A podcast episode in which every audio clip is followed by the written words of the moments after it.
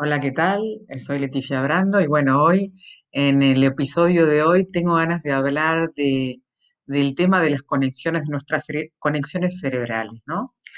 Eh, tenemos los cinco sentidos que nos permiten procesar la información que recibimos del exterior estamos viviendo un mundo donde la imagen vale más que mil palabras, pero aún así, esos influencers que estamos viendo que nos aturden con discursos repetitivos desde sus videos y emoticons, donde la apariencia gana la realidad, ¿hasta qué punto hay verdad, no?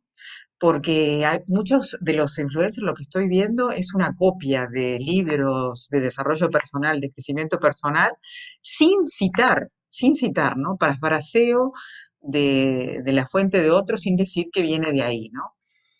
Eh, pero digamos, ¿qué es la realidad sin una mera entelequia? Porque cada uno crea su propia verdad, que es tan particular como la cantidad de programas que tengamos, ¿no? Porque estos programas mentales que vamos internalizando, estas creencias que vamos sumando a nuestro cerebro, eh, son los que hacen que nosotros creamos el mundo que creemos, ¿no? Eh, yo hace un tiempo me sorprendía con una influencer de las miles que hay en Instagram que filmaba en uno de sus tutoriales, eh, contaba cosas con su bebé recién nacido.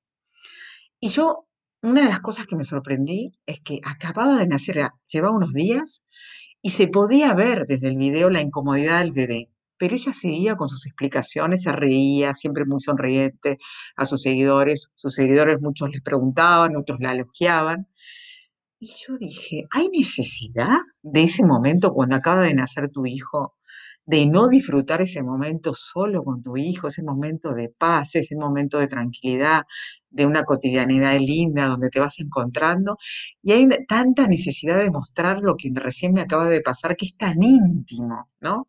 Entonces, eh, esa cosa de, de no tener casi distinción entre espacio íntimo, eh, privado y público, ¿no?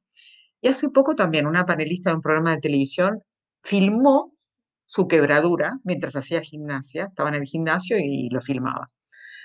Y tanta información se le está dando a la gente, eh, y que y me- y me- imaginen nosotros los que estamos en Instagram, en Facebook, y vemos, recibimos una cantidad de información diaria que yo ya he- me he puesto muy selectiva de lo que, hasta qué punto, a quién sigo, y a quién sigo viendo los videos, y a quién sigo escuchando y leyendo, porque hay tanta sobredosis de información que eso crea que, bueno, nuestras conexiones cerebrales ahí están, de repente nuestros cables muy entreverados, ¿no?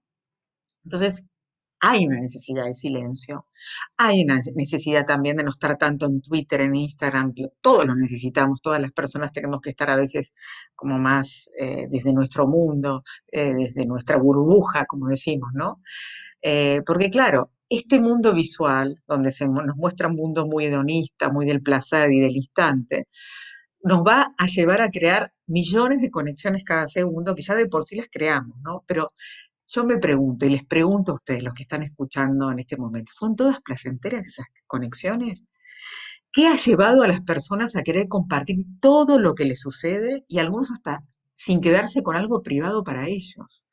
Lo mejor de todo, que detrás de esa imagen de fortaleza, de desparpajo, de audacia que esconden algunos influencers, se esconde un miedo descomunal a no ser queridos. Cada vez que un seguidor los critica, algunas figuras alegan acoso y hostigamiento. Y cuando ellos, ellos mismos son los que buscan la aprobación constante de sus seguidores, poniendo fotos de cada momento que pasan, vendiendo marcas de sus perfiles e incluso mostrando sus sentires y, si es necesario, todo su cuerpo. Porque también está pasando esto, ¿no? También profesionales que trabajamos en la psicología del coaching, una necesidad de mostrar su vida íntima, su vida privada. Y yo digo, ¿y nosotros no trabajamos con la vida íntima y privada de los otros? ¿Por qué tenemos que ser nosotros los protagonistas? Desde la, desde los conocimientos de psicología sí podemos impartir, difundir, pero cuando empezamos a, mostrarnos nosotros desde un lado de, de ser como, como figuras, como celebrities, como, como estrellas, ya ahí estamos, eh, eh, como les decía, esa delgada línea entre lo íntimo, lo privado y lo público, ¿no? ¿Qué, qué, qué pasa? Es un caldo para la proliferación de voyeurs y de, exhi- y de exhibicionistas, ¿no? Y justamente los que a veces nos apartamos de las redes sociales, aunque estemos, eh, les damos un descanso a nuestros cerebros.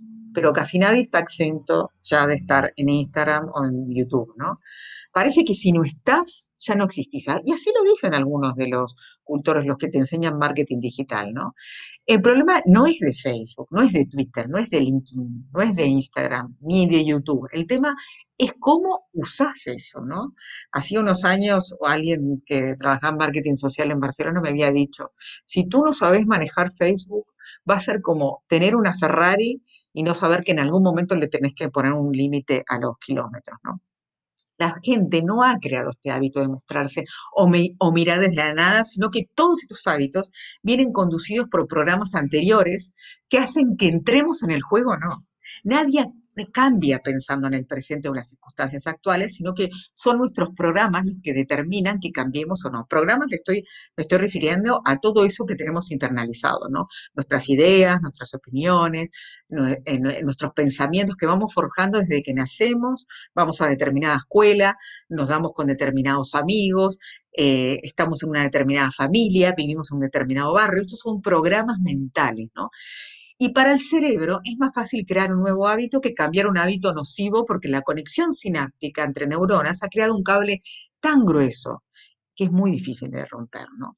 Si quieres dejar de fumar o de tomar o dejar de salir con gente incorrecta, lo mejor es que dejes de pensar en dejar de fumar y de, eh, dejes de pensar en la gente incorrecta y comiences a pensar en tener una vida sana y salir con gente positiva y que te aporte felicidad. Hay que pensar primero lo que quiero. Cuando yo me conecto con lo que quiero, no estoy pensando en todo lo que debo hacer, lo que tengo que hacer que, no, que me hace que no cambie, ¿no? En cambio, cuando me conecto con el querer, logro las cosas, ¿no? Desde la programación neurolingüística sabemos que cada uno de nosotros tenemos un mapa mental y cada mapa es moldeado por un pensamiento, una emoción, un sonido, una idea, una experiencia que se forja durante toda nuestra vida. Y cada día recibimos millones de bits de información por nuestros cinco sentidos, ¿no? A cada segundo, al mismo tiempo que procesamos datos internos muy complejos. La realidad es tan diversa como los distintos mapas del mundo que tenemos cada uno de nosotros. Conozco gente que ante una nueva crisis saca todo su potencial y apela a su creatividad, busca ver el lado maravilloso de las cosas, aún en los momentos de tinieblas, y conozco otra gente que está acostumbrada a que le resuelvan todo, que le den trabajo, que le decoren la casa, que le compren todo lo que necesita ante un cambio en esa vida cómoda, y deciden pensar que el mundo es miserable, que también los otros deben de sacarlo de su depresión, todo está relacionado con nuestros programas mentales.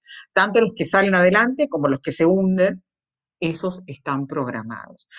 Eso que forma como nuestros programas mentales como un disco duro de nuestro cerebro y posiblemente fue nuestra mente, que algunos le, llaman nuestro software, eh, lo que ayudó a crear eso, porque es nuestra mente la que crea esos programas, ¿no? Eso mm, pone la energía en nuestros pensamientos.